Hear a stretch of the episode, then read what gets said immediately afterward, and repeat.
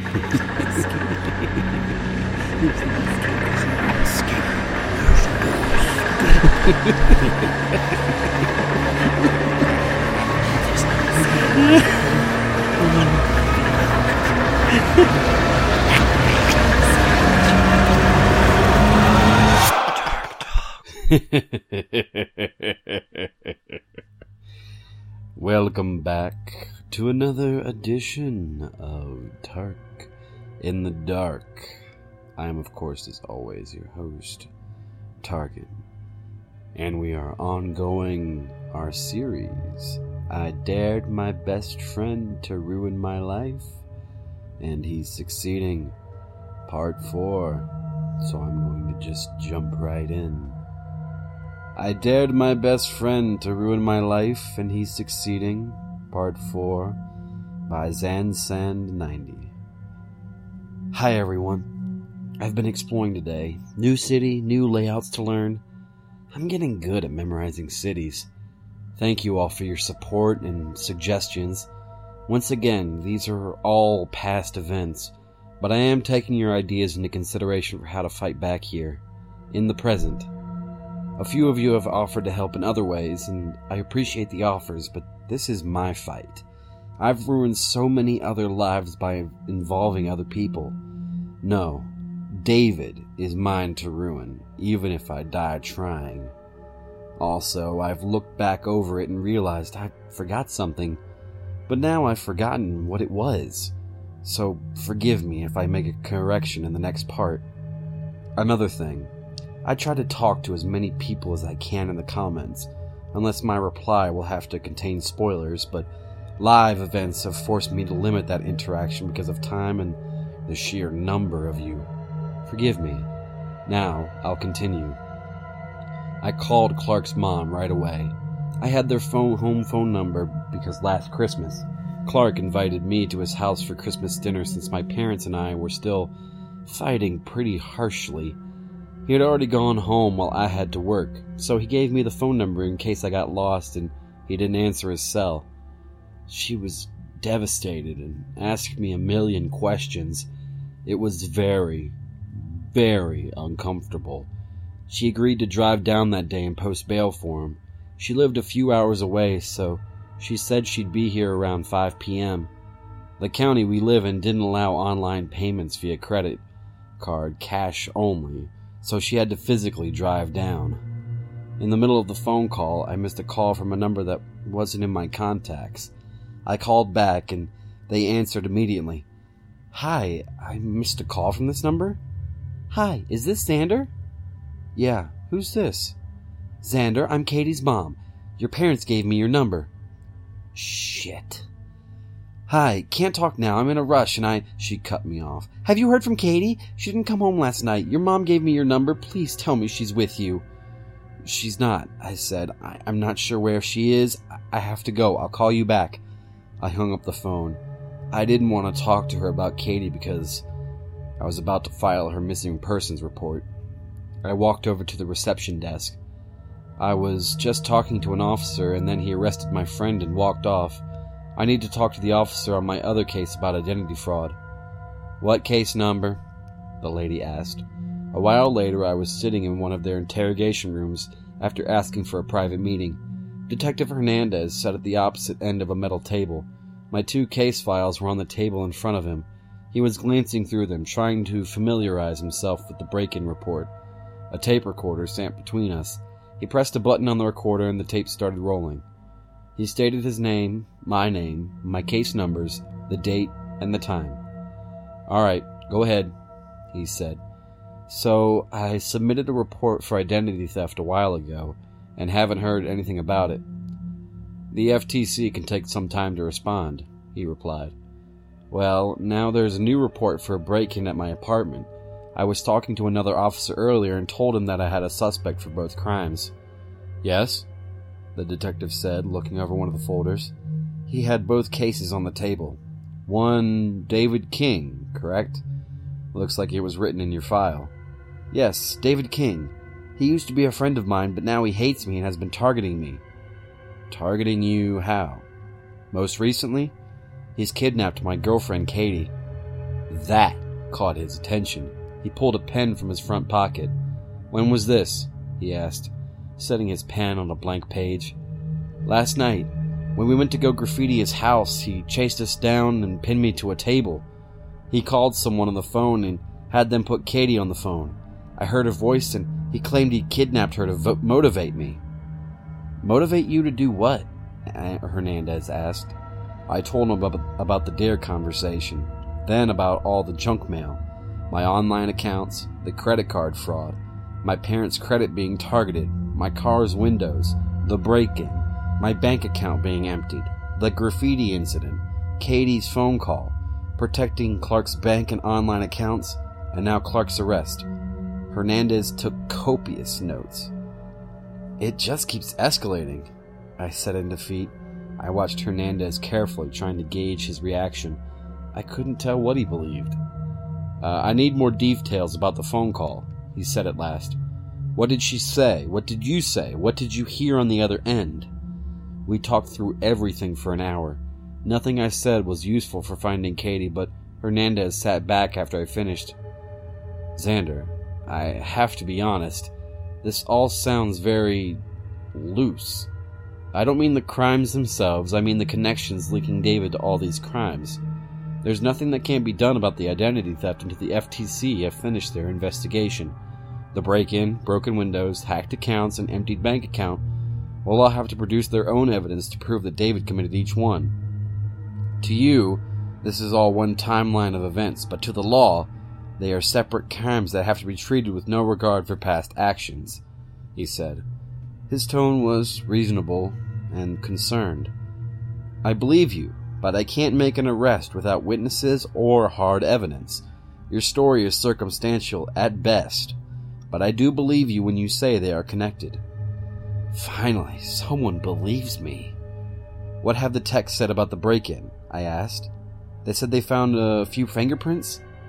All the fingerprints found belong to each one of you and a few other people who used to live there. According to the file, they all been confirmed as past residents. And what about the ATM camera? Now, that's something unfortunate, he said, looking through the folder again. We got a call from your bank to file a fraud report. It was smart of you to go through the bank to report the fraud. My boss made it a priority, and since it was in your same name, it was added to our file on your identity theft. I've been the one personally working on your identity theft case. Once I received the case, I called the convenience store that the ATM was in. They gave me the brand of the ATM so I could request the footage from the company. Problem is, that ATM doesn't have a camera. What? How can an ATM not have a camera? Not all brands do. Some ATMs don't have cameras built in, and this was one of them. Someone logged into your online bank account right before the ATM transaction and moved all your money from savings into your checking account. They also increased your ATM withdrawal limit to 5000 while online, which was above the 3500 you had in your account. Normally, you can only withdraw $500 per day.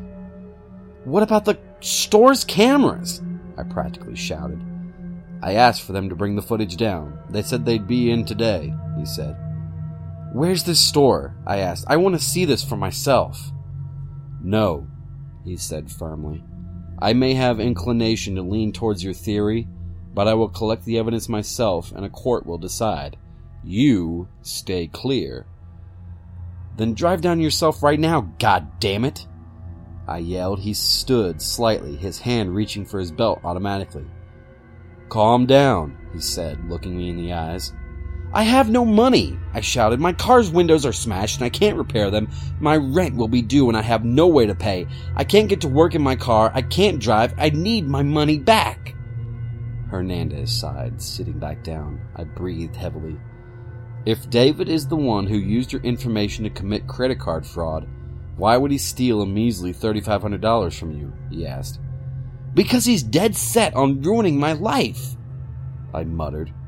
That's the dare.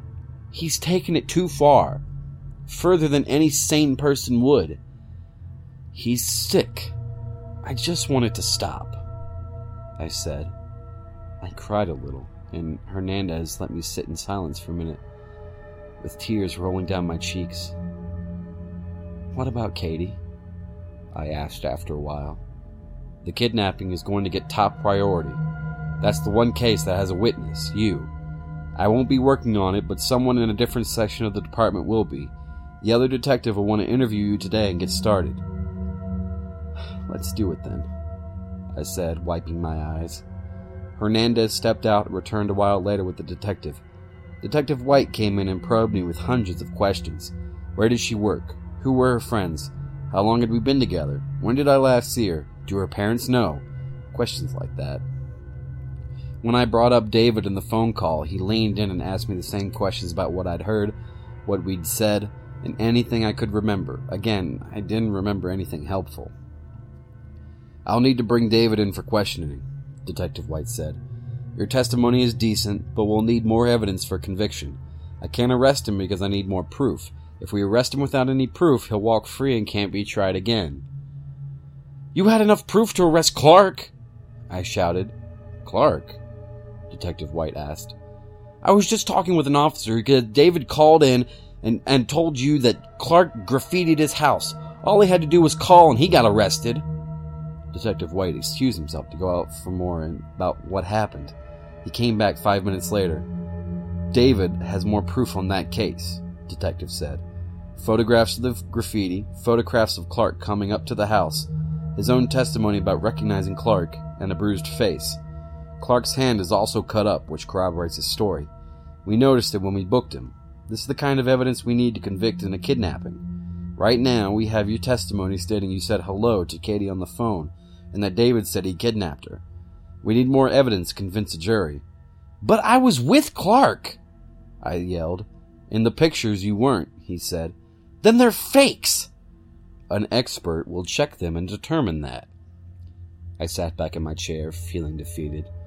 Detective White thanked me for my testimony and left to contact Katie's parents. Detective Hernandez sat back down again, watching me as tears welled up my eyes again. Let me pay for your windows, he said. It won't matter. He'll break them again the next day, I said angrily. He's broken them more than once? Every time I repair them, they're smashed again the next day. I might have an idea, he said, but I'll need approval from my boss. If you haven't heard of entrapment in the context of police investigation, it's a legal defense that's used when evidence can be shown that an officer induces a criminal to commit a crime they wouldn't otherwise commit. When this defense is used, there are two differing views. In some courts, if a defendant uses entrapment as a defense, the prosecution has to prove beyond a reasonable doubt that the criminal was not entrapped. In other courts, the defense has to prove that it was entrapped. The state I was in required the prosecution to do the proving. Hernandez recognized this his plan could be construed as entrapment, and he explained this to me as we walked to his boss's office. He told me that since David had already established a pattern of breaking my windows, Hernandez could set up surveillance in the car and just wait for David to commit the crime he was going to do anyway. Since I had repaired my windows twice and had kept the receipts, they would serve as good evidence that the crime had been repetitive. The idea made me hopeful. I sat outside his boss's office while he walked in and presented his idea. When he walked out, he gave me the thumbs up. David would never know what hit him. Hernandez drove me to my house where I picked up my car and took it to the repair shop. He followed me over there and paid. We drove to my work in Hernandez's car while they worked on it. Hernandez ordered us some lunch and I talked to my boss. I told him about my bank account getting hacked and that I needed to cancel direct deposit. Luckily, payroll was next week, so they'd be able to change the method of payment by the next paycheck. I told him about my situation, and Hernandez backed me up. He agreed to pay some of my wages in advance out of the store's petty cash until payday came, and I was to pay him back. I thanked him profusely for helping me out and apologized for having to call in sick that day. I walked out with a full stomach, $335, and a calm mind. With any luck, we'd catch David tonight. Hernandez took me back to the shop and I picked up my car. I tried to pay from the money I'd received, but he refused, saying I could pay him back after this was all resolved.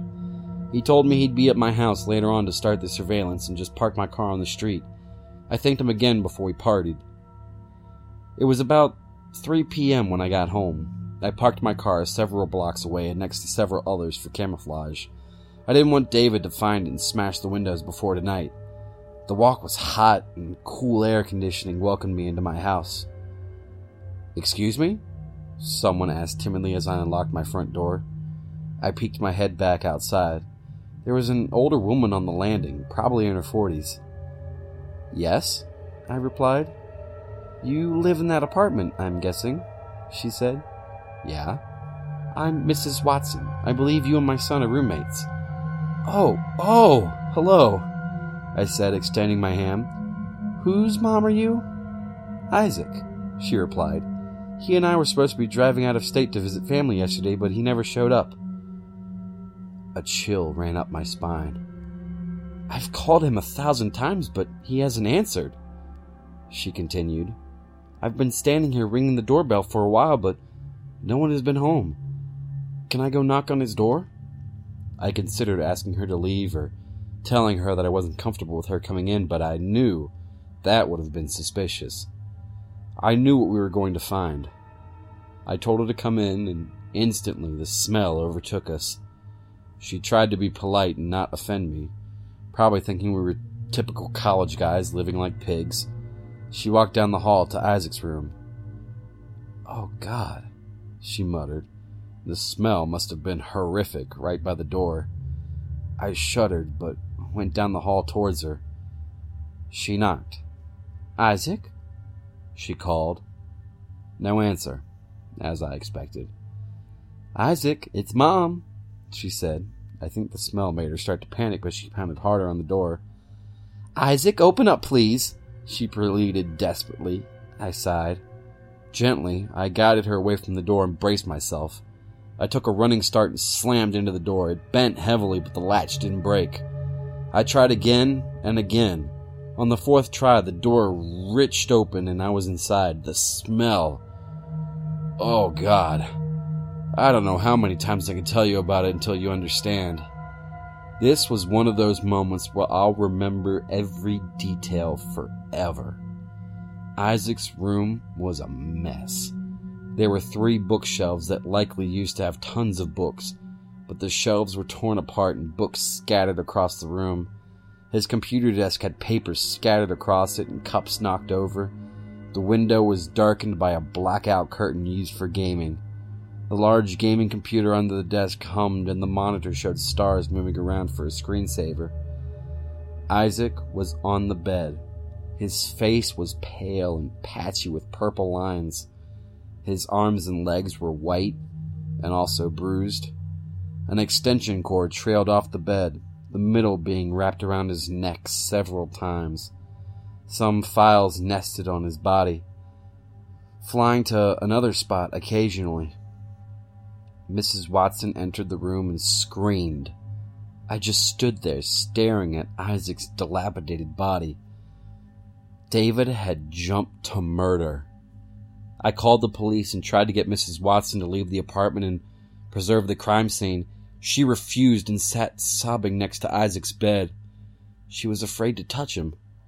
The police came immediately and escorted Mrs. Watson and I out of the apartment. The next few hours were a blur of questions and police. Detective Hernandez showed up and looked inside. Techs were carrying in cameras and briefcases full of equipment. After a while, they started to carry out some of Isaac's belongings in bags. His gaming computer took nearly two techs to carry out. They sat on the curb nearby, not being allowed to leave by the head officer who's running the scene. Hernandez sat next to me. They broke open your other roommate's door. All his belongings are there, but your roommate isn't. Do you know where he is? No, I replied. I never talked to him much. Were you close to Isaac? He asked. No, but it's still. I know, he said. Do, do you think David is behind this too? He asked. Probably, I replied, feeling numb. We'll still carry out the surveillance, he assured me. Don't worry. They'll analyze Isaac's body, and if they find so much as a fleck of skin that we can link to David, we'll nail him. No criminal is perfect. Hernandez left me alone and I thought over the situation. Then a car parked nearby, and out stepped Clark with his mom. I jumped up and ran over to him. Oh my god, Clark, are you okay? I asked. I'm fine, he smiled reassuringly. Posted bail. It was 350 bucks, so not awful. I thought you said you'd be here by five. I asked Clark's mom. Side note, I don't remember the exact time she got there, but I do remember she was earlier than expected. I was going to meet them both at the station. I may have broken a few speed limits, she said in a neural tone. What's happened? Clark's face suddenly went cold when he saw all the policemen near our door. Isaac was found, I said, in his room. I didn't have to specify which state he was in. Jesus Christ! Clark gasped, putting his hands on his knees. He started hyperventilating, and his mom worriedly put a hand on his back. Clark, honey, let's just go for a drive. We can get your stuff later. Your stuff? I asked. He's moving out, his mom said sharply. He told me all about this sick game your friend is playing. I don't think it's very funny. It's not funny! I shouted. It never was! This fucking asshole is trying to ruin my life. It's not a game. A few of the policemen turned to watch me from the balcony. Her jaw tightened, and she guided her hyperventilating son into the car. They drove away in the middle of the street, watching my best friend leave me to handle David alone. The end. And that was part four of our ongoing series. I dared my best friend to ruin my life, and he's succeeding. If you like this episode, give me a like, comment, share, and have a spooky, scary night.